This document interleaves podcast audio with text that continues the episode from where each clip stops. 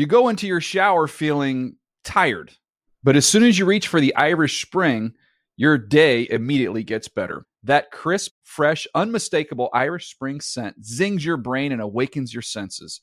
So when you finally emerge from the shower, 37 minutes later, because you pay the water bill so you can stay in there as long as you want, you're ready to take on the day and smell great doing it.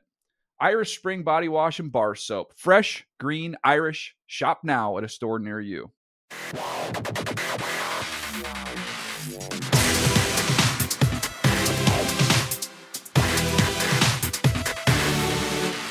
Welcome to the NFL Fantasy Football Show, presented by DraftKings. Here's your host, Marcus Grant.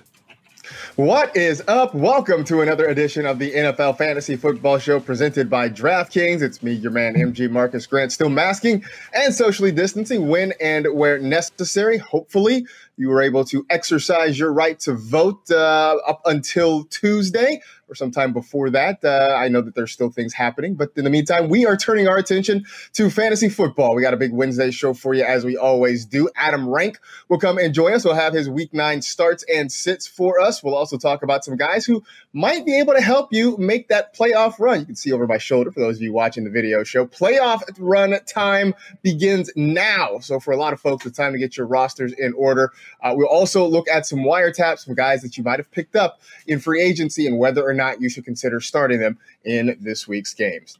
Before we do that, though, let's talk to our faithful producer, Senior Edward L. Murphy, Esquire. Murph, uh, how are you feeling on this Wednesday? I know a lot of folks around the country are a little bit sleepy eyed. Uh, how are you feeling right now? Yeah, I'm one of those. On, on top of all the election stuff, I had a I had a wild day uh, yesterday.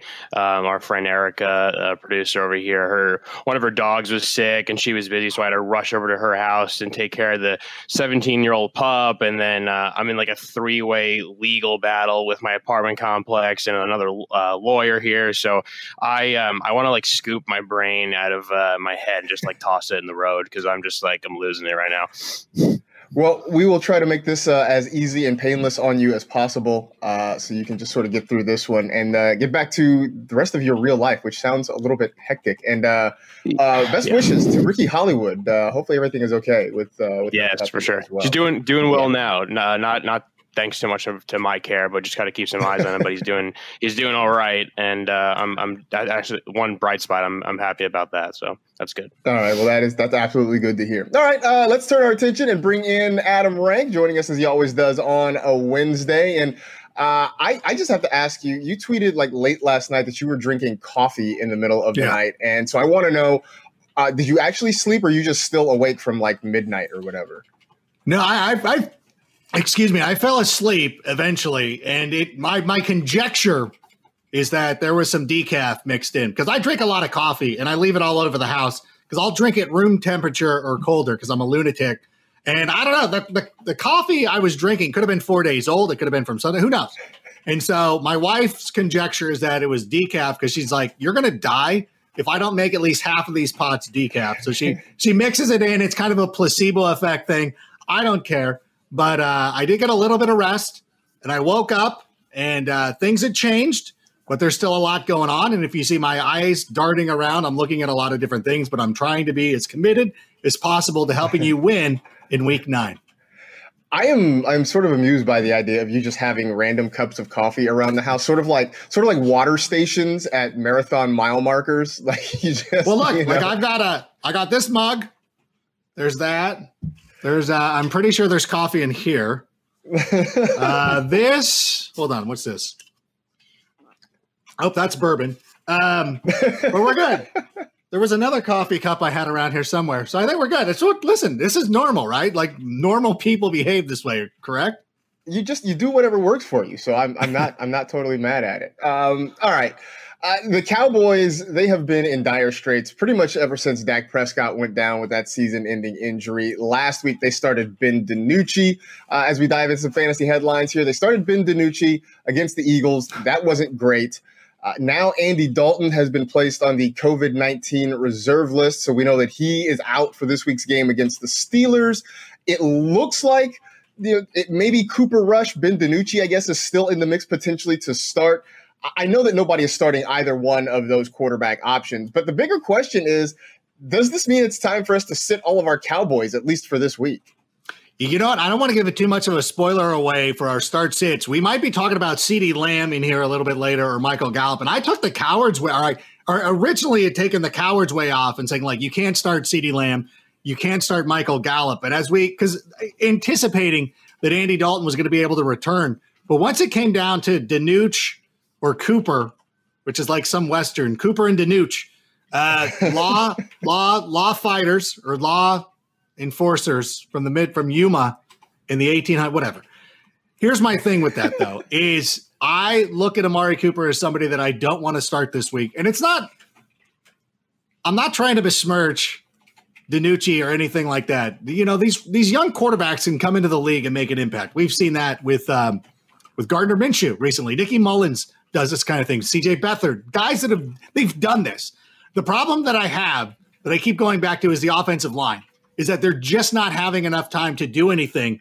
And if you thought it was bad last week going up against the Philadelphia Eagles, they're playing the Pittsburgh Steelers. That's the thing that's given me the most pause. If it was a, I don't know, if it was any other team or a, an easier matchup, I would feel a little bit more confident in it. But because it's the Steelers and their great defensive front, that I'm like, I'm out. I'm out of everybody. I mean, Ezekiel Elliott, I'd probably have to play. But like, I don't want to play Amari Cooper unless it's absolutely necessary. I'm pretty sure Cooper and DiNucci was a buddy comedy starring Jeff Bridges and Clint Eastwood. I think that's uh, I think that's where that's that, the one. Yeah, from. that's what I was thinking of. Yeah, exactly. Um, Is that the one with I, the orangutan? Yes, yes, I think so. I, think, I think that's it. Um, I would say the only cowboy I have any mild confidence is Ezekiel Elliott, and even that is is extremely limited. I just feel like look, throwing the ball downfield is going to be nearly impossible. I, I worry about Amari Cooper. Michael Gallup has been pretty much off the radar for most of the season anyway. So I think he's an easy fave this week. You know, CeeDee Lamb, I guess if you are in a pinch, I can understand maybe putting him in and, and hoping he gets uh, a few easy targets. But I think Ezekiel Elliott's kind of the only guy that I sort of believe in. And even that is pretty limited. I mean, uh, you look at the top of most fantasy drafts, and it has been a, a, just disaster, right? Christian McCaffrey, I know he's coming back to practice this week, but he's been hurt for a long stretch. Saquon Barkley's gone for the year. Michael Thomas has been out for a while, and now Zeke is struggling. So uh, you haven't gotten Michael good Thomas. returns there. Michael Thomas. I mean, yeah, he's been gone for a while. Uh, I mean, look, if you took Alvin Kamara, you feel great. Everybody else has has just left you wanting more. So, I, you know, I, I understand playing Zeke. I, I also understand not really being excited about it because uh, this is just a disaster now, and it's going to be this way for for a while. I mean, do, do you advocate trading any of these guys? Because I feel like if you try to trade any of these Cowboys, you're not going to get much in return for them. Yeah, nobody wants them. Like it, everybody, everybody sees what's going on. They're like, I don't want that. They just saw you, you know, break your skateboard. You're not going to be able to put that on eBay and try to sell it to people. They're like, I don't want that. I don't want the spare parts, and you're not going to get the return. It's almost, but it, it is almost better. Like if you can get anything for them, it, it's almost worth it. Just so you don't have these roster decisions every week because that is going to be the most frustrating thing. And I know as we start looking through our Twitter mentions, people are asking about Ezekiel Elliott. Do you want to play? and it's crazy to think about. Do I want to play Ezekiel Elliott or do I want to play um, JaMychal McNasty or whoever? You know what I'm saying? Like those, those are the those are the questions that I'm getting. Do I want to start Amari Cooper or Quintez Cephus. Like, I don't know. Like, I thought about it for a second. Like, you might be onto something. Detroit's got a better matchup. So this is the craziest thing is like, if you could get rid of him, like, I don't want the decision. It goes back to like, I got auto pick David Johnson and it's been the biggest, and he keeps having great matchups and I can't bench him. And I'm like, God, and then I had Christian McCaffrey on that team. So he was on IR. So I had to keep playing him. And I'm like, I just want this player off my roster. And just when I thought I was going to be free and clear because McCaffrey's coming back, and I'm like, okay, this is great. I can get rid of David Johnson this week. And then Myles Gaskin gets hurt. I'm like, I'm going to have to keep this guy. I can't get rid of him. So I feel the same way with the Cowboys. If I can get rid of him, I don't know. When I when I trade Ezekiel Elliott for Rodrigo Blankenship right now? Maybe. Although Blankenship missed a couple a cool, kicks, so do you get a cool pair of specs though if you do that? Does that? That's that why I wear these deal? specs. It's got to be. This awesome. is what I did. This is a this is always an homage to Rodrigo Blankenship, and because you like it so much, like I it's do, really now it. a thing. I have to take my contacts out because now, like to give everybody, I'm going to open the curtain a little bit.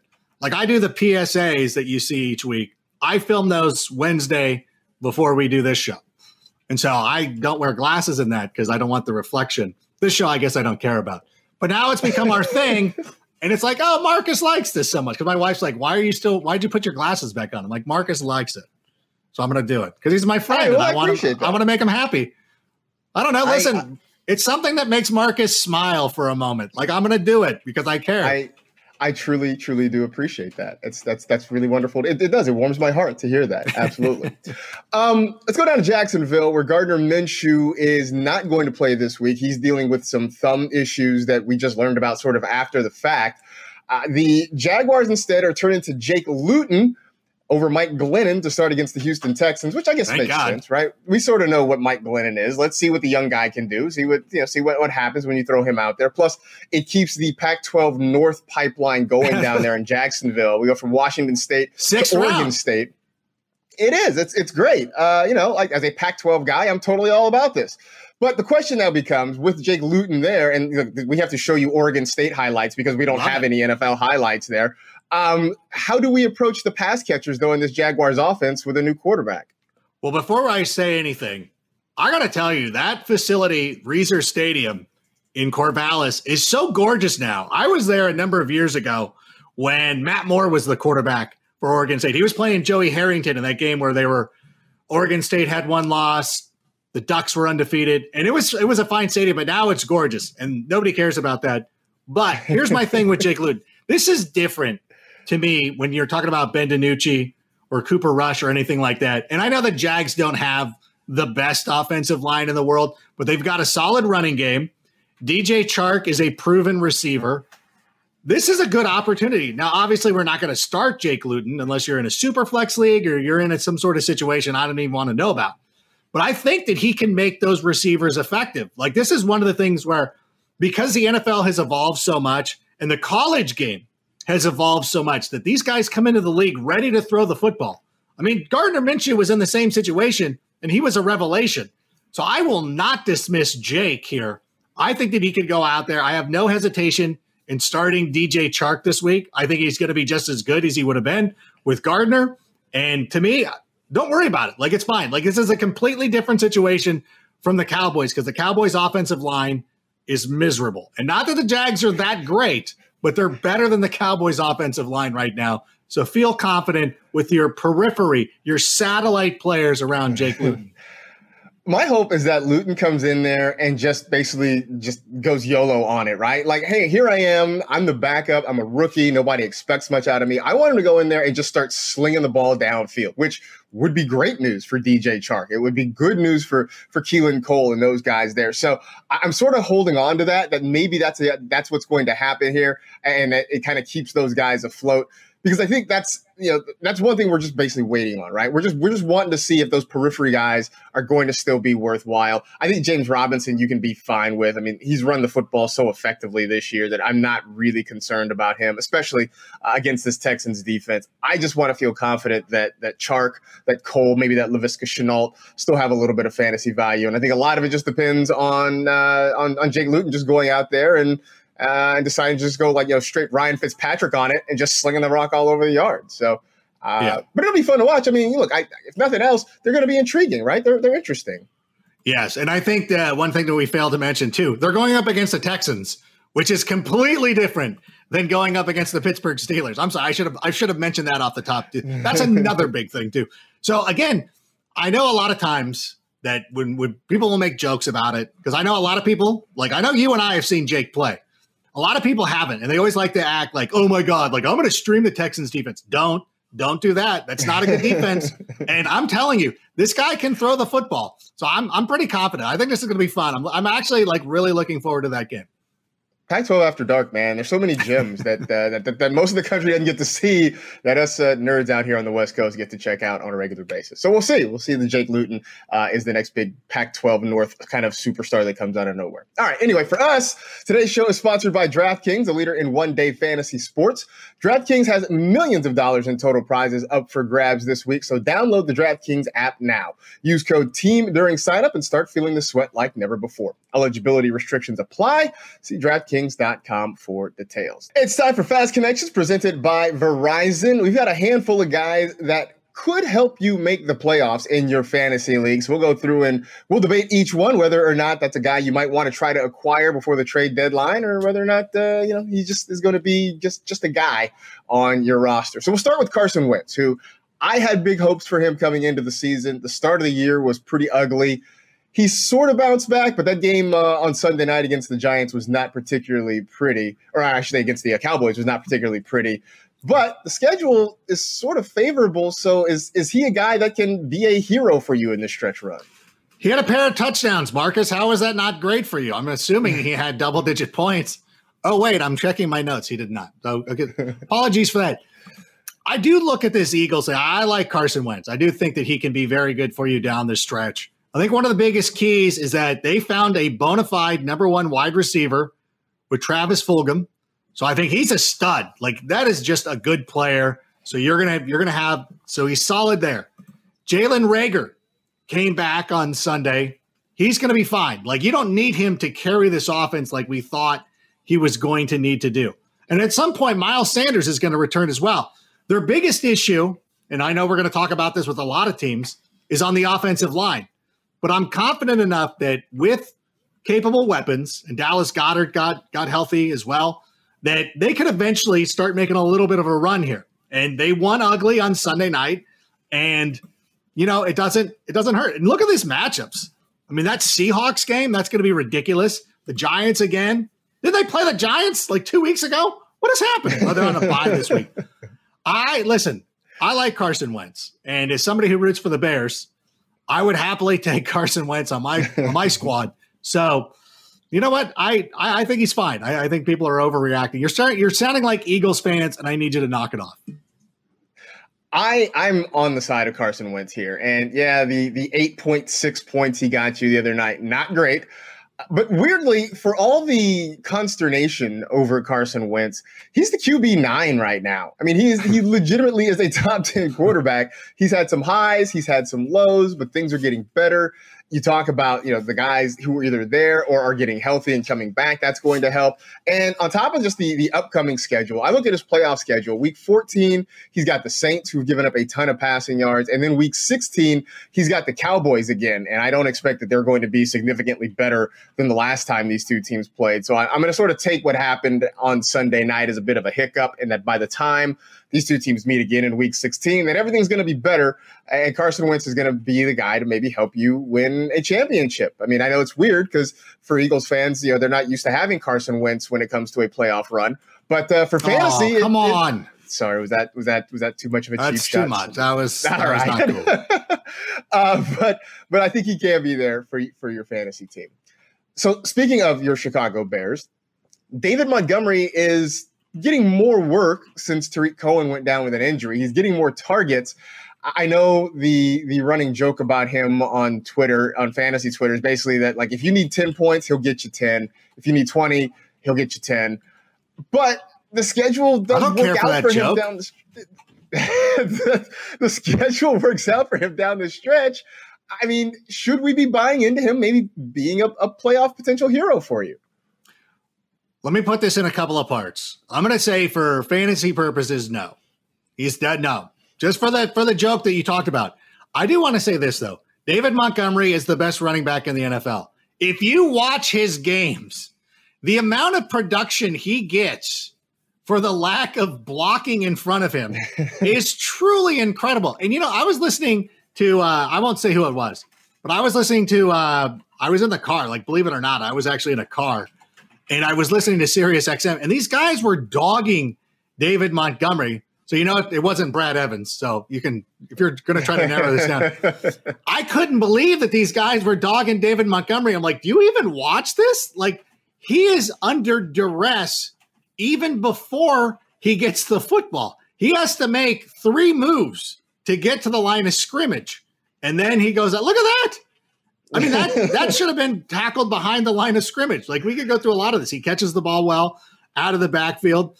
And I know a lot of people are, are talking about the quarterback and Nick Foles. And for whatever reason, Matt Nagy is the one who gets vilified through all of this. But to me, as a as a close observer of the Chicago Bears, it's the offensive line. And I feel bad. And I feel bad that it, it's hurting everybody. This is a playoff team. If they could have gotten, you know, and they've had injuries too. Like they have a COVID issue, they've got injuries now.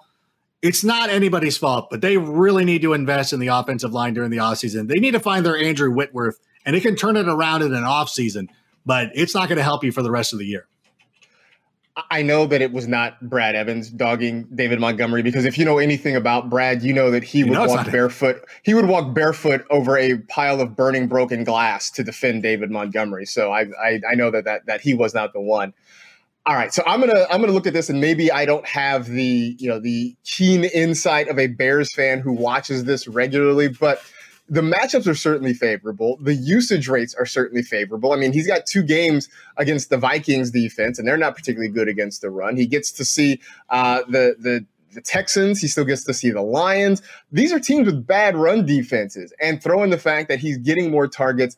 That is optimistic. Now, the production part of it maybe is is something that to be desired. But I'm going to say that that he can help you out just because I feel like so many of the stars are aligned, and maybe he just has a couple of really nice games in there. But I also understand that I, am not the one who suffers and lives and dies with this offense right. on a weekly basis. And I know that Bears fans have a, a completely different perspective, and I respect that. I understand it. Thank you. Uh, I'm just I'm coming at this as a, a dispassionate outside observer, just sort of watching this team play. So I get, you know what I uh, and I you know what I am going to call out the person who it was because I think he's a friend of the show, and we should make an effort to get Jeff Ratcliffe on this show. Okay, I will I will confront him. That's who it was. I, I, was like, wait a minute, like he's he's been on this show before. I shouldn't feel too he weird has, about. He has, and I I like Jeff. Like don't get don't get it twisted. I'm not taking shots at him. I disagree with him on the issue of David Montgomery. He's very good. I like Jeff. Uh, very good at what he does. I disagree with him on David Montgomery. I just wanted to end this because it, it, obviously wasn't Brad. But I'm like, oh yeah, we can. but Jeff comes on the show periodically, so yeah, effort to get him on, and we will argue about this. And he and I have had uh, good-natured disagreements over players, both on and off this show. So uh, yeah, I'm I'm sure he could stand up to uh, any question. I'm sure he's fine. he's I'm doing sure okay.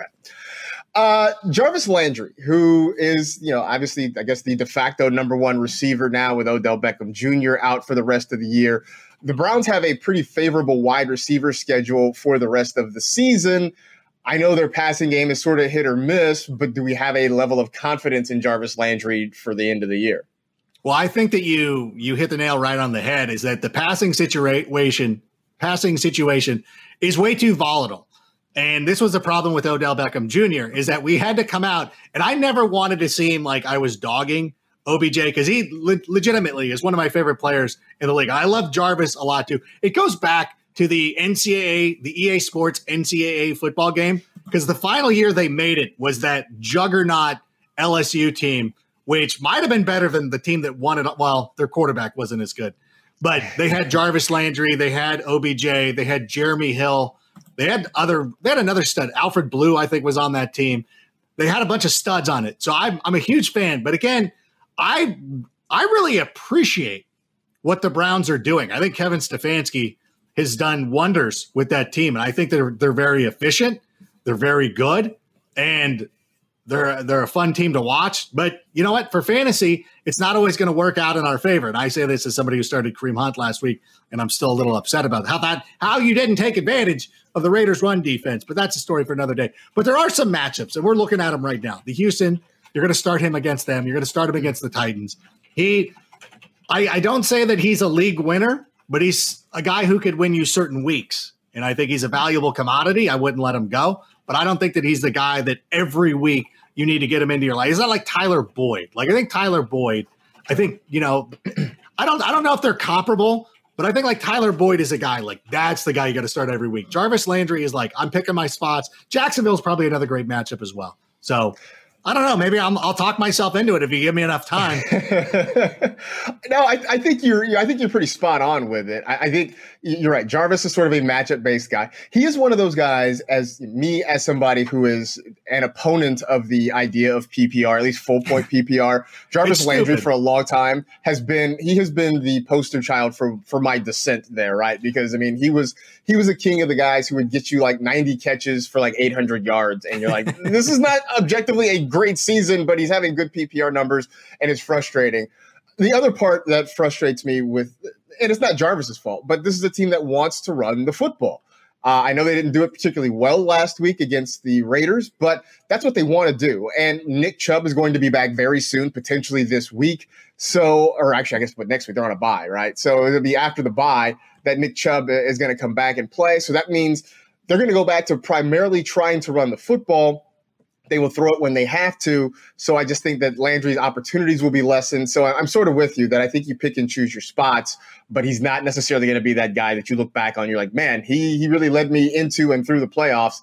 I just I just don't think the Browns offense is sort of built that way. Uh, last one is Evan Engram, who a couple weeks ago I think we were all ready to just sort of give up the ghost on. And then he actually had a pretty decent game on Monday night against the Buccaneers, even though the, the Giants lost. Uh, Engram played fairly well. He finally made that over the shoulder catch that Giants fans wanted him to make a couple of weeks previous. So you got that.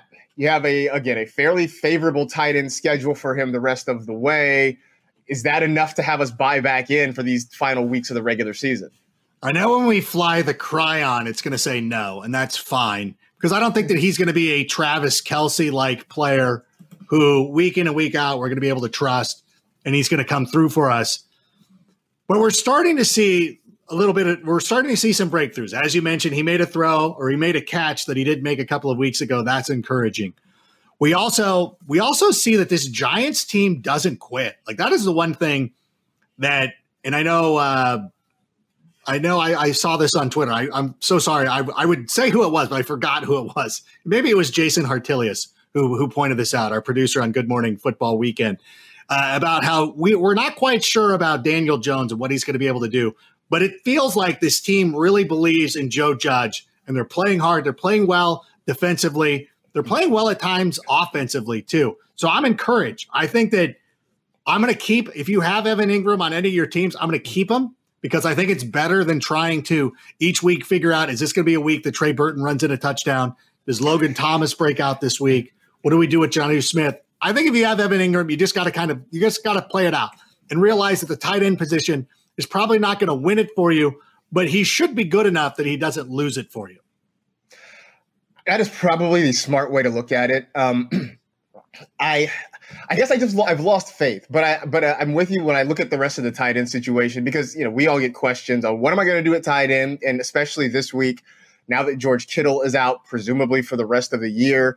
Uh, you're going to get a lot of questions about what to do about tight end. And I guess if you have Evan Engram and you know he's going to get consistent snaps and consistent targets, that makes it hard to sort of pivot away from him. I'm not sold that he's going to have this great awakening over the next month that is going to somehow you know make you feel better about what's happened for the first two months of the season. But um, you could do you could be doing worse. You could really be streaming off the waiver wire. You could be trying to figure out if you know Mo Alie-Cox somehow gets an end zone target this week or you know whatever. So yeah, it's it's a situation where I'm not really jazzed about Evan Engram, but uh, you know what, your your your lot in your fantasy life could be a whole lot worse off at the tight end position than a guy that you know is going to you know be locked in for probably five to seven targets a game. So, yay!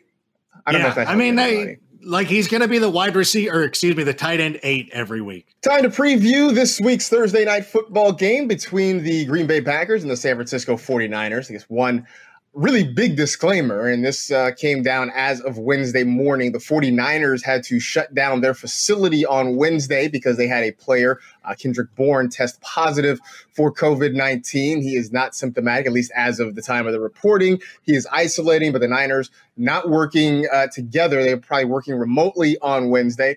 As of now, the Thursday night football game is scheduled to go on on the at the same time, the Packers have had their own COVID situations where they are going to be down uh, a couple of running backs because uh, AJ Dillon, Jamaal Williams, both not available. Throw in the fact that Aaron Jones is still dealing with some injury issues as well. So, uh, sort of a lot to unpack here. But what we can tell you is that if this game does play, which it is scheduled to, Tyler Ervins, Dexter Williams are the guys who are expected to be in the backfield for the Green Bay Packers. So, Rank, do you trust starting either one of those guys this week against the 49ers? You know what? I would probably have to avoid either one of these players. I know the 49ers have some injury issues, but that defense is still pretty good. So I'm going to avoid it. It's interesting, and we were talking about this before we we returned from our break. Dexter Williams obviously played at Notre Dame. We're familiar with him or whatever. But where Rank really makes his money is typically when we start talking about these players who play it in the Mountain West or the WAC or anything like that, I can usually come in and be like, I saw this guy play. I love watching college football late on a Saturday night. I've seen this guy play. And Tyler Irvins, unfortunately, doesn't. Like, I don't have a, a memory of like, we'll see guys. I'll be like, oh, yeah, I remember this game against UNLV. He did this. I like him, or he did this against BYU. I don't have that with Tyler Ervins, and I apologize to him and his family. This is listen, I, I feel like I've let you down. And I wish I had a better read on Tyler Ervins. This is usually where I can come through for you and do this, but I just want to be completely. Tra- I can sit here and lie to you, but I'm not going to do that. I'm going to be transparent as possible. I don't have a great read on Tyler Ervin, so I'm going to probably avoid it. The one thing, and I know this probably leads us into a different discussion, Robert Tonyan might end up benefiting from this because Aaron Rodgers likes to target running backs when he gets near the goal line, in addition to Davante Adams, obviously. So I think that perhaps he could get a red zone. Like I'm, I'm saying this as somebody who has a lot of shares of Robert Tonyan and some other teams. Like, can we give him like Aaron Rodgers? I was defending you this week when you guys didn't make a trade for Will Fuller. Just remember that Robert Tonyan this week. That's all I'm saying. That's what I'll leave it there. I'll leave that there for you. I, I, can, but I can buy into Robert Tonyan getting some extra targets this week. I mean, for a number of reasons, some of which we'll, we'll talk about in a bit. Uh, as for the running backs, I'm with you. I think you just sort of stay away from them. I think this is the benefit, though, of this game being played on Thursday, right? Like, if if it were a, a Sunday night or a Monday game and you were having running back questions, then I guess you you consider those guys as a very last resort. But having to be on Thursday, you you generally have plenty of other options to go and try to fill that running back spot or the flex spot if you need to. So I don't feel any need to try and shoehorn those guys in. Uh, you know, it's a situation where neither one of them has really gotten a whole lot of snaps. In fact, I think I believe it's Dexter Williams. Most of his snaps have come as a wide receiver. I think this year. So, yeah.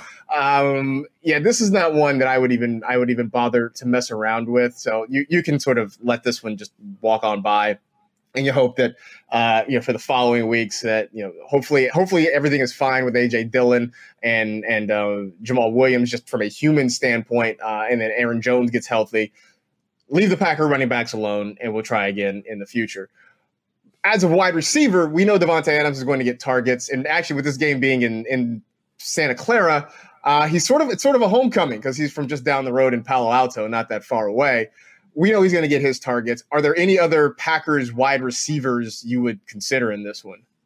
Wait, is he really from Palo Alto? How did he end up at Fresno State and not Stanford? What is going uh, on? Don't know. David don't know. Shaw. How did from you, Palo Alto. Yeah. how did you let this happen, David Shaw? Like that seems unusual. Like David Shaw is a great recruiter. He's a great coach.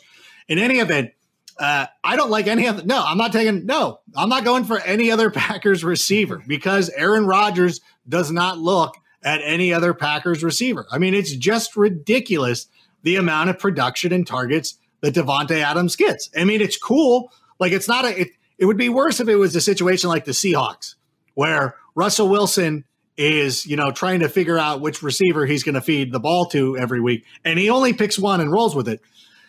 We have no such issue with Aaron Rodgers. So I appreciate the fact that he's only going for Davante Adams. Everybody else is too risky. And again, going back to the whole thing, Robert Tonyan, if you're looking at pass catchers, that's the only other guy I would consider in this situation. I just have to say for the record that I'm I'm completely washing my hands of Marquez Valdes-Scantling. Uh, at the start of the year, we were having that debate about you know if you're picking another wide receiver, is it is it MVS? Is it Allen Lazard? I will say that I was totally wrong because it was the Lazard King. That was the appropriate answer for the you know one week or two that right. was viable. Uh, and I know that Packer fans are like saying, you know, wait till Allen Lazard gets back. And I'm like, yeah, okay, sure, whatever. I, am out. I, if it's not Davante Adams, then I just don't want any part of it at the wide receiver spot. I can make a case for Robert Tonyan, but that's pretty much it. Uh, Aaron Rodgers has he has his guy. He's he's got his guy that he loves, and he's going to pepper him with 11 billion targets, and uh, and everybody else is just sort of playing for whatever's left over. So yeah, there you go. Um, one thing we know is that the Packer run defense is not very good. It hasn't been good all year. It wasn't good last year. The Niners ran them over in the NFC Championship game, but they won't have Raheem Mostert. They will have JaMycal Hasty and Jerick McKinnon, though. So if you had to pick between them, which one are you going with?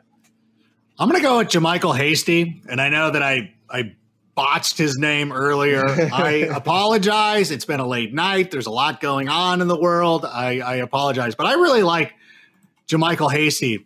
And I know that a lot of people, maybe not a lot of people, there's a number of people who've called him mini Marshawn Lynch, and I would like you to stop that because don't put the pressure on the young man. That's that's a very like Marshawn Lynch is one of the best players in NFL history. So let's let's pump the brakes a little bit, but I really like his game.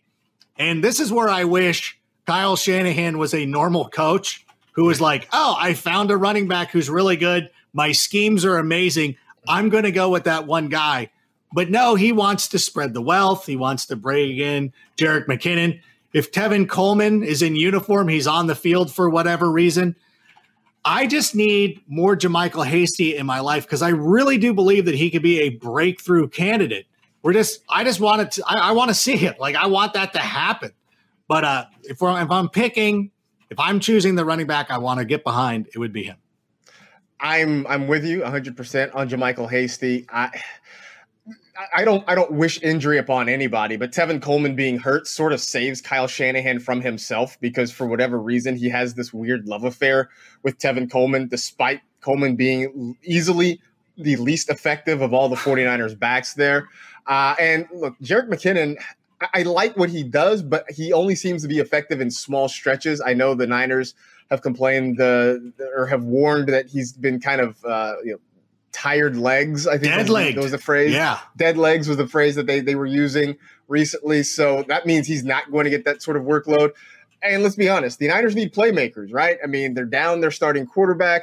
Uh, they're not going to have their their all world tight end. Uh, their running back one, Raheem Mostert, is still on injured reserve. Their running back two and Tevin Coleman is hurt. So they need somebody who can do something for them. I, I have my doubts about Brandon Aiyuk uh, because you know the Packer wide because the Packer secondary is pretty good. So I do think there's going to be a lot of JaMycal Hasty. Uh, speaking of Brandon Aiyuk, I mean, I, I, guess you consider starting him because he's probably going to get the most targets. Uh, is that it though when it comes to pass catchers? Anybody else that gets a look in that Niner offense? Well, I'm wondering if he gets covered by uh, Jaire Alexander who's been shutting down everybody when given the opportunity. That is one of the things that scares me. And I don't want to sit here and talk down about Nicky Mullens because we've seen him come in and play well in spots. So, yeah, this is a tough situation. Like, I'm really worried about Brandon himself. I'm going up against him in my league of records. I'm trying to breathe this into existence. if I'm looking at a pass catcher, the guy that I would probably go with is Ross Dwelley. Nicky Mullens targets his tight ends, which is easy to do when you have George Kittle. But we saw last week they had a nice connection in that game against the Seahawks. The Seahawks, a team that actually plays pretty well against the tight end position. So Ross Dwelley is probably somebody that I'm looking at, probably more for DFS, because when you're setting your DFS lineups, you're going to want to take one of those Packers running backs, uh, JaMycal Hasty, uh, who else? Davante Adams, Aaron Rodgers, stack them. right. uh, but I think Ross Dwelley is the guy that I would absolutely be looking at. I would have said Kendrick Bourne, but uh, he tested positive for COVID 19, yeah. so he is not going to be available. I mean, he would have been the other wide receiver out there. Uh, I mean, the Niners are shorthanded there because Deebo Samuel is hurt. They cut uh, Dante Pettis on Tuesday. So they're really shorthanded at the position. And with Aiyuk, as you mentioned, likely to tangle with Jaire Alexander, it's just, it's a bad situation. So, um, you know, for me, it's, it's Aiyuk in a pinch. And after that, I guess I'm I'm sort of away. I, I, know there's talk that Jordan Reed might be available. I don't know if he's been activated off injured reserve just yet. Um, I guess that in a in a pinch, uh, if you really want to be contrarian or really want to be YOLO about it in your DFS lineups, I guess you can consider Jordan Reed. But I don't know how excited. I don't hate that. I don't hate that at all. All right, all right, cool. Well, then I've, I've talked myself into uh, into that. yeah, it's good. So that was good. I, was I. I, didn't know. I listen. I wanted to give Dwelley a little bit of love, but yeah, if Reed returns, we've seen him play pretty well when he gets an yeah. opportunity with this team. They know how to use him. So yeah, if he's active, like that's a fun play, and that's probably a go. sneaky one too, because a lot of people probably aren't keeping an eye on it as closely as we are. It's time for Secure Starts presented by Visa for peace of mind online. Visa's got you covered. It's as we always do this time of the show. Adam Rank has his week nine starts and sits. So we will start to the good. And which quarterbacks uh, should folks be starting this week? Well, let's start with Lamar Jackson because I know we're getting a lot of questions about him. And I have him as a start this week going up against the Indianapolis Colts, who have been one of the tougher teams against quarterbacks this season. Lamar Jackson himself has scuffled a little bit. He's currently the quarterback 10, averaging just right around 20 fantasy points per game. But what we need to look at are the recent twin, twins trends. Uh, the Colts have allowed a top four quarterback finish uh, last in, in, in last week. Matthew Stafford got him for 336 and three touchdowns. They've allowed a top 13 quarterback in two consecutive games. Joe Burrow threw for them, threw a lot of yards against them but didn't get into the end zone. But I think because of the floor with Lamar Jackson running, he's a safe start. And I'm also going to go back to Cam Newton. He had 18 fantasy points on Sunday. He lost two on that fumble, which was unfortunate, but he's had at least 18 fantasy points in two out of his last three games. He's still a great threat to run the football himself. The Jets have allowed nine rushing touchdowns this season. They've allowed the fourth most yards per game passing this season. So this is a good matchup.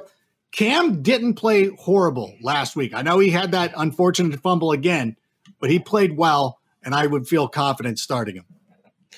All right, so we uh, hopefully a couple of scuffling quarterbacks are back in our good graces. Uh, at the running back spot, who who has your eye this week?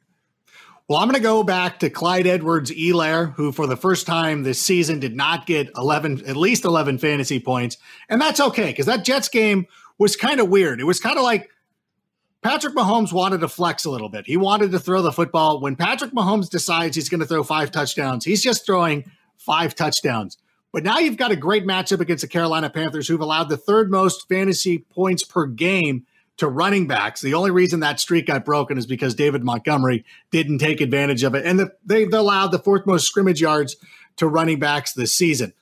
And another running back that I really like this week is James Robinson going up against the Houston Texans. Again, we talked about Jake Luton earlier in the show. I don't think he's going to be a detriment, especially not against this Texans team. They've allowed the fourth most fantasy points per game to running backs this season, just behind the Carolina Panthers. They've allowed the most rushing yards per game this season, 151 on average. And you know what? James Robinson averages over 100 scrimmage yards per game. So I feel you should be you should feel very comfortable with this matchup. Yeah, I see no drop off for James Robinson just because they made the change at quarterback. I think he's still going to be fine. I think you can still be confident. Okay, uh, wide receiver who uh, who should be in people's lineups this week? Well, I'm going to go back to Tyler Lockett, even though it's very frustrating because if you've noticed the trend over the last couple of weeks, it's like DK, Tyler, DK, and now it stands to reason it would just be Tyler. I know it's not that simple. You don't you don't hand out production like I just like I like I handle movie night. You know, my two kids every Friday they get to pick a movie, and it's a it's one week or the other. You get it one week, Ahsoka gets it one week, Wedge gets it the other, and then they pick it. Finally, they both love Into the Spider Verse, so they can you know come together on that one. But I think Lockett is just too good to leave on your bench. And I know it's going to be unfortunate sometimes that he's not going to perform as the way that you want him to, but you got to start him. And I'll stay in that game. I'm going to go with Stefon Diggs, who is currently the wide receiver 12 this season. He's really struggled over the last couple of weeks in the same way that Josh Allen has struggled since the first month of the season. But you know what? The Seahawks have allowed the most points per games to wide receivers. They've allowed the most receiving yards per game. And you know what? Stefon Diggs gets all the targets. He gets close to 30% of the targets, which puts him right around fifth in the NFL amongst the position. I really love the Diggs pick this week, and it's interesting you pick you know two guys on different sides of that same game. But uh, I'm also with you. I think you know NFL bylaws say that both DK Metcalf and Tyler Lockett cannot simultaneously have good games. Uh, so this is probably the Tyler Lockett week, so that's fine.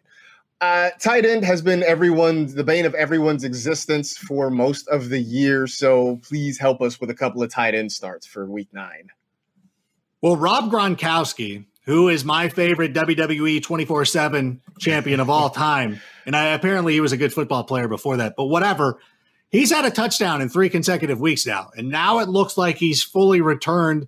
He is a guy that we can trust, and especially at a position where we're, we're without George Kittle Travis Kelce is really the only guy who is consistent, consistently putting up points, except Rob Gronkowski has been doing that over the last couple of weeks, and he's really shown that connection. Listen, he was retired. He was, you know, not didn't have a training camp or anything like that. He's now finally started to get it going. Rob Gronkowski is an automatic start every week, as is Darren Waller. And if I'm not mistaken, if I if I'm thinking about this correctly, I would say Darren Waller is the second best tight end in fantasy football. And last week he broke a streak of I think it was like he was having a streak of like 15 points a game, or he was doing really well. Didn't play, didn't score that well against Cleveland, but he was the most targeted pass catcher in that game, which is what's the most important. Sometimes the point production's not going to be there, but as long as he's being targeted, you have nothing to worry about. This is a good enough matchup against the Chargers in the Battle of LA. And I know exactly what I just said. I start Darren Waller without any hesitation. So where do the Rams factor into the Battle of LA? Are they just are, a, they, are they the champions awaiting the you know the, the, two challengers here or what? It's a triple threat. You know what? And as somebody listen, you lived you've lived here long enough. You know, like the Raiders are a very popular team here. Like that's mm-hmm. there's no getting around it. And there are certain neighborhoods where they're the number one team. And Vegas is sort of a suburb of Los uh, Los Angeles, anyways. So it kind of makes it kind of it kind of fits. No, I think all that, all that is hundred percent true. I, I have no beef with any of that. Um, all right, defense. A couple of defenses for folks to start this week. Well, I didn't realize how chalky I was when I turned this in. I turned this in late on Monday night, and sometimes I'm not thinking. Obviously, the Steelers against the Cowboys, you're going to play them. You don't have to think about that. You drafted the Steelers, you're playing them. The Chiefs are also very good. I think the Chiefs kind of fly under the radar a little bit. I do want to say one thing. You don't don't run B-roll or anything because this is a very important point but I want everybody to know Washington is obviously a good start this week. Everybody picked them up off the waiver wire. Washington was on a bye. You could have picked them up Sunday night. And then you're probably sitting there looking at me like, thanks, Rank. I could have used that information yesterday. I understand. The Eagles are on a bye this week. They play the Giants next week. Sunday night. If you have a guy on your roster who you don't need anymore, drop them, pick up the Eagles. You don't have to burn a waiver claim but pick up the Eagles. If somebody did not have the foresight to hold them through the bye week, go pick up the Eagles Sunday, Monday, and then you know what? You got your defense already for next week. So I'm sorry that I'm letting you down by telling you to start the Steelers, which you were already going to do, but I gave you a solid tip for the following week. In your defense, though, when you wrote that, you certainly didn't know about the Andy Dalton situation. You didn't That's know true. Cooper Rush was going to start. So, uh, you know, I think I think you, you can be given a pass on this one. I think that's fine. So, all right, that was Secure Starts presented by Visa. And uh, after we talk about the good starts, we should talk about the not so good starts, which I think actually basically means the sits. So, uh, after that whole long run around, uh, quarterbacks to, for folks to avoid this week. Who you got? Well, it's hard because these quarterbacks, even the guys that are like the QB 19 or whatever, they're still being productive. So I'm going to say Drew Brees who I'm going to sit this this week. He's currently the the quarterback 13, which in 12 team leagues that would make him a QB two. He had 14 fantasy points, just over it in week one against the Tampa Bay Buccaneers. That defense is really good. They've allowed just over 14 fantasy points per game this season. They've allowed the seventh fewest passing touchdowns per game this season. And I think the Buccaneers defense is so overlooked because everything that's going on with the Bucs with Tom Brady, Antonio Brown, Rob Gronkowski. You forget how good that Bucs defense is. And I don't like Ryan Tannehill as much this week. Now, currently, he's the, the quarterback eight, but he's had fewer than 240 passing yards in back to back games. The Bears have allowed the fifth fewest fantasy points to quarterbacks this season. I think part of that got skewed because Taysom Hill scored a touchdown and I think because he's a quarterback that that factors in. I don't know, but they've allowed the fewest. I don't know. I don't know how that works. I want to. I want to ask Michael F. Florio about that. That's exactly uh, what happened. right? It's got to be. And uh, the Bears have allowed the fifth fewest uh, or the fewest passing touchdowns per game this season. The one thing that I want to point out, one of the reasons why I'm saying Ryan Tannehill, the Bears are vulnerable against the run. I think this is a Derrick Henry game. I think that's my biggest thing. I, I this isn't so much like Ryan Ryan Tannehill is kind of proven himself as like you can start him every week. I'm just saying that I expect this to be a heavy run script with Derrick Henry. To your point, Taysom Hill was the QB 19 last week because he had 30 rushing yards, 35 receiving yards, and he caught a touchdown. So, uh, yeah. yeah, that, that ended up going into the quarterback. yeah. So, Ridiculous. So yeah, so you're you're not wrong about that. Um, running backs to avoid. Who who should we look out for? Well, I'm going to take the coward's way out. Like it's so. Like it's who? What running back do you bench? Like I'm going to say J.D. McKissic. But even then, I know that there's somebody listening or watching or whatever, however you're, however you're absorbing this content, being like, I need to start J.D. McKissic, and he's not a bad player. But you know what? He's the he's the RB forty three. He's had fewer than ten fantasy points in five of seven games this season. Fewer than fifteen fantasy points in every game this year.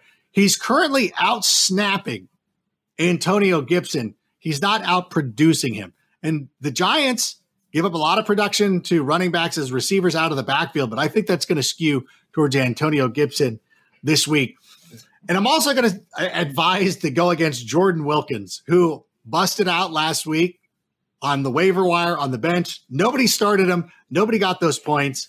Now he's going up against the Baltimore Ravens. The Baltimore Ravens have some injury concerns and things like that, but still, they've allowed the third fewest fantasy points per games to running backs this year, the sixth fewest rushing yards per game. I know that you know they they've given up some production to, to running backs here or there, but I think that the matchup. I I, I still think that Jonathan Taylor is going to be in the mix. It was a hot hand issue. I don't like the Colts running back situation at all. So I'm going to avoid them this week, even if you have Jonathan Taylor or Nyheim Hines, whoever you might be starting. Wilkins seems like a severe case of chasing the points. And I had someone who I presume was sort of trolling me in my mention saying, Well, why'd you put Wilkins uh, at the bottom of your waiver wire column this week? You didn't have him last week. You totally dropped the ball. And I'm like, Yeah, bro. Uh, uh, two weeks ago, Wilkins had one yard. Then the week after that, he had negative one yard. So that's a combined zero points for two weeks. So, uh, yeah, th- this just feels like going after something that's probably not going to be there for you. Uh, okay, so wide receivers, you had Ryan Tannehill as a sit. I would imagine that means his right, his wide receivers probably people to avoid as well. Yeah, I feel confident, comp, confident, confident, comp, whatever. AJ Brown is fine. Corey Davis is somebody I'm probably going to avoid this week. He's having his DeVante Parker breakout this season, which, by the way, I know you're on the uh, NFL Fantasy Spectacular. Eric Young, the Impact champion, was on that show with us as well. And in our segment, it was great. I felt like Andy Cohen because it was like such an eclectic mix with Eric Young, Michael F. Florio, and Johnny Bananas. Like it was so fun. Eric made a great point about Corey Davis having an opportunity to break out, and we love seeing it. He's currently the wide receiver 16, but he's had fewer than 40 receiving yards in two of his last four games. The Bears, again, are really good against running backs. They've allowed the fewest receiving touchdowns to wide receivers this season with just two. Because last week, their two receiving touchdowns they gave up were to a tight end and a quarterback. And as a start, I know you're probably going to run the CeeDee Lamb B roll again. I do this on Monday night, taking the coward's way out, thinking that Andy Dalton could have returned. Uh, but now we're going to avoid all the Cowboys. I just want to say this is the Cowboys receivers. You could show a mixtape of this. I don't want any of these receivers. And again, I don't want to say anything bad about Cooper Rush or Ben DiNucci. These young quarterbacks can come into this league and perform well. I don't like the offensive line. I don't like going up against the Pittsburgh Steelers. So I'm going to sit all of my Cowboys receivers if possible. I mean, if you're sitting there and you're like, well, is it Cooper or Quintez Cephus? Okay, we might have a conversation. You might want to go with Cooper. Although I kind of like Cephus, I think that's kind of fun. But I understand. In most n- normal circumstances. Although there are a lot of good receivers out. That's the one thing. Like there's a lot of good receivers out this week. You got both Rams guys out. You got Tyler Boyd we talked about. Tee Higgins. I think there's there's somebody else that I'm missing too. There's another. There's two other the Browns are off. The Browns are off. So Jarvis Landry's no no Jarvis Landry. You know what? Like it's a bad week. Like oh, this yeah. is kind of tough. So you know there's going to be some streamable receivers. I should tweet out the thing I did on Fantasy Live on Tuesday to help people out. All right, tight end has been such a mess for us this week. So which which tight ends are inevitably going to break our hearts in week nine? Well, don't chase the fantasy points with Trey Burton, although it's fun to talk about how he has two rushing touchdowns this season. That's as many as Clyde Edwards-Helaire. That's more rushing touchdowns than David Montgomery, more rushing touchdowns than Devin Singletary. It's as many rushing touchdowns as Lamar Jackson, too. So it's funny. Like it's I don't know what Frank Reich's trying to prove. Does he really hate Matt Nagy or something? Like he's like, I'm gonna keep giving, I'm gonna keep feeding. Like they're feeding Trey Burton at the goal line. I just don't want to try, I don't want to chase that in fantasy. And another tight end that I like, but has never really stepped up is Logan Thomas. This again, we go back to the talk, the, the discussion we were having about Evan Engram about like how you just I'll wait it out with Evan Engram, knowing that I'm going to get between 10 to 10 to 12 points. Because Logan Thomas is so volatile. Like I want to like him, but I can't trust him. So I'm not going to start him. So he's on the bench this week. I feel like Logan Thomas basically is just getting his steps in on Wednesday because he's out on the field a lot. He's running a lot of routes. And I guess he's getting a decent number of targets, but the production hasn't been there. So I'm not really sure yeah. what he's accomplishing other than getting cardio in uh, for the Washington football team every single week. Uh, all right, finally, defenses to avoid. Who, who should people be aware of? I don't know. Like the teams that are going up against good squads. Like, I don't know. Like, I, I wish I didn't have to. This is so difficult. Like, you know who you start and who you don't start. So you got to pick teams that rain. Like, although I will say the Chargers, the Chargers to me, like, that's a team that I feel like people pick up. And they might have picked them up last week going up against Drew Lock in Denver. And we're like, okay, cool. I, I think that this Raiders team can move the ball enough to where I don't want to play the Chargers this week. If I can find some other streaming option, if I could pick up the Washington FT or find somebody else like that, then I feel a little bit better about that. So I think the Chargers, not quite, not quite what they thought we thought they were going to be at the beginning of the season. So I don't necessarily believe in them. Of course, as always, check the NFL.com fantasy rankings before you make any final decision. And again, I put the Cowboys on there because I'm a coward and they make me pick somebody. Like, I don't know, Cowboys. Like, I don't want to start them. Listen, use the NFL.com fantasy rankings. They're very, like, you know, the teams that you don't want. You don't want to play the Giant. Like, actually, I will tell you this. I, I know we're talking about sits right now. The Giants are not a bad streamable option this week. I think that go, and I know I'm ruining the, the, the B roll and everything, and the producers are going to get mad at me and be like, can you give us a heads up next time? Like, no, because it's his stream of consciousness. And I just thought about the Giants. We're we're streaming the the Washington FT. You can actually stream the Giants on the other side if you miss out on that because it's like Kyle Allen is not, you know, some great. It's not some great quarterback. You know, he's not Kirk. Was Kirk Cousins really going to be the default good Washington quarterback? Why can't I say Mark Rypien? like, how far do I have to go back? Alex Smith, there he was a fine quarterback. Um, but I think the Giants, because again, the Giants were playing hard, and I thought they played really well against the Bucs. I mean, it's you know, they were in that game. So that's a team. So I just gave you an extra streamable one instead of one that you can sit. Thank there you. you. See? Rank, thanks for telling me not to play the Cowboys. You saved me. I know. This is what I do. I'm so bonus. I mean, we're, we're, we're start the Steelers, operation. bench the Cowboys. I'm amazing. for more information like that, for more mind-blowing tips like that, you can go check it out at NFL.com slash start and sit for the full list uh, of Adam Rank starts and sits for the week. So if you haven't already, be sure to check out Fantasy Bites. I'd say it's our new show, but I mean, we're nine weeks into the season, so it's not quite as new anymore, but it is still just as fun and informative. It stars Adam Rank, Kimmy Checks, and Michael F. Florio. You can see it every Thursday, 6 p.m. Eastern, streaming in all the normal places, NFL.com, the Fantasy app, and at YouTube as well. And uh, Adam Rank, what is on tap for this week's edition of Fantasy Bites?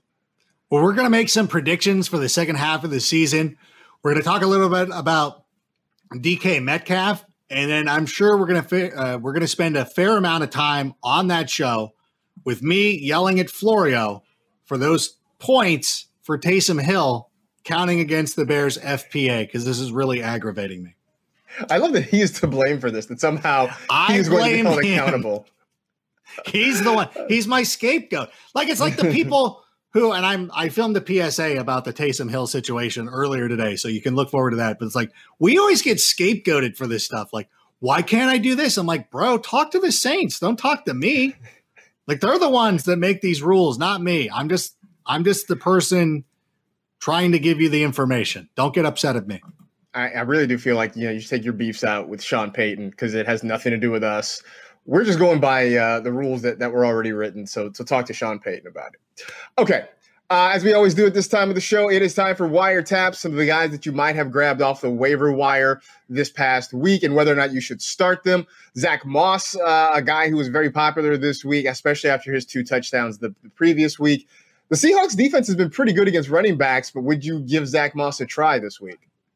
Yeah, that's really my only hesitation is how well the Seahawks have been able to stop opposing running backs because it's pretty clear that Zach Moss is the goal line back for the Buffalo Bills. I believe the secession for for rushing touchdowns in Buffalo goes Josh Allen, probably number one.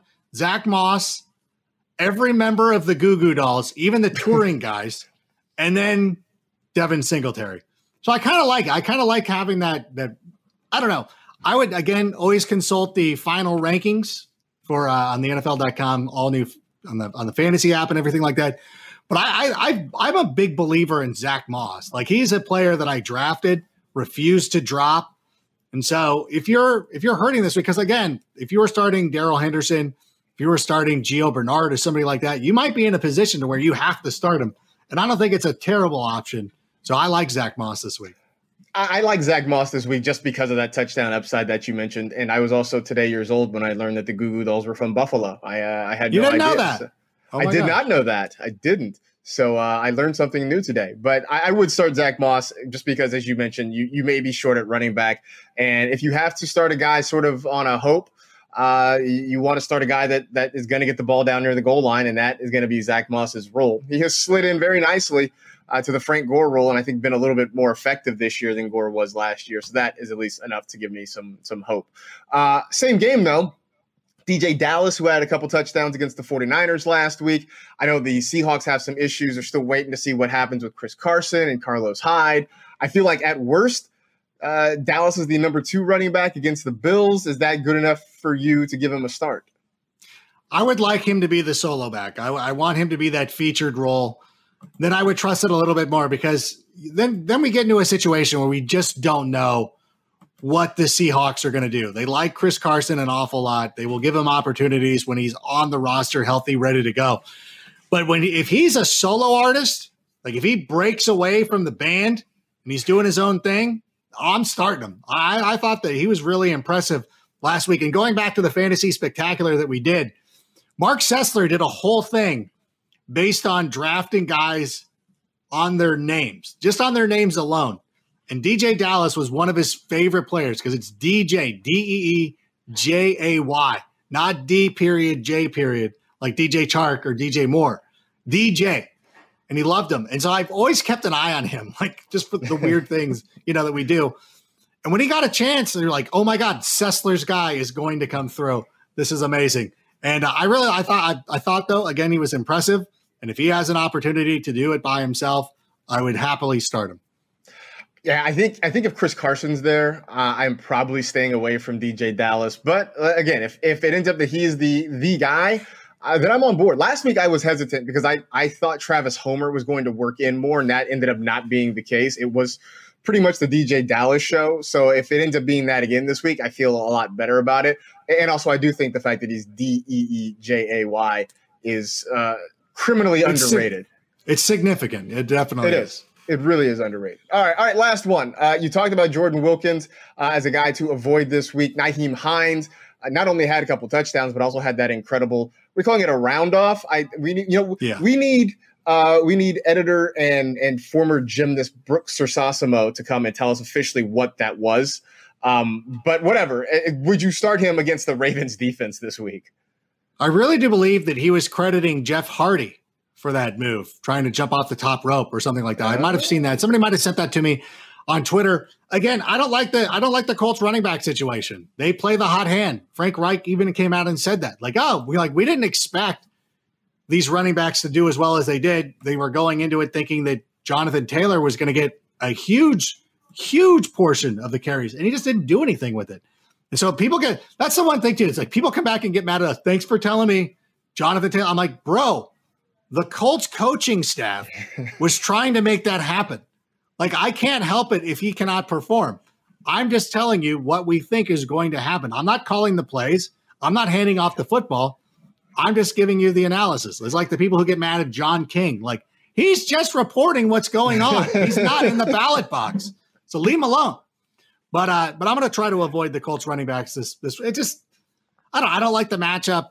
I don't like the situation. It's too volatile. I'm out. Yeah, I want no parts of the, the Colts offense this week, especially not against the Ravens, especially because the Ravens, you know, were not great last week. I mean, I know they, you know, they made it interesting in that game against the Steelers, but ended up losing. I think they're going to be a little bit frustrated, and I think they're going to take it out on that Colts offense. So I, I'm with you. Certainly no part of the passing game, but whether it's Taylor or Hines or Wilkins, uh, if I can stay away from them, I'm probably staying away from them this week. And uh, by the way, don't take it out on Florio. He's just reporting the news. He's not the one who. No, no, no, no. Florio is definitely the one to blame. That he's the one who did. He's the one who did this to me. So Sorry, I Mike. will blame him. I tried. I tried. All right. Uh, in the meantime, that is it. We are done. We appreciate you hanging out with the NFL Fantasy Football Show presented by DraftKings. You know the drill. Tell two friends to tell two friends. Rate, review, and remember, don't worry about the world ending today because it's already tomorrow in Australia. Be safe. Take care of yourselves. Wear a mask, and we'll see you on Friday.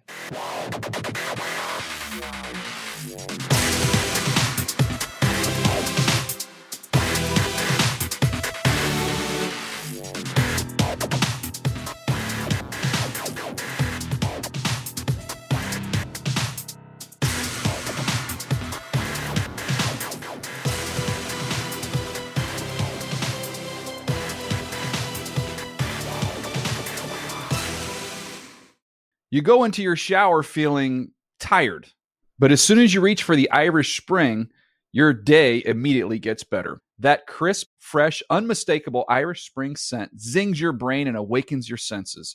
So when you finally emerge from the shower, 37 minutes later, because you pay the water bill so you can stay in there as long as you want, you're ready to take on the day and smell great doing it. Irish Spring Body Wash and Bar Soap. Fresh, green, Irish. Shop now at a store near you.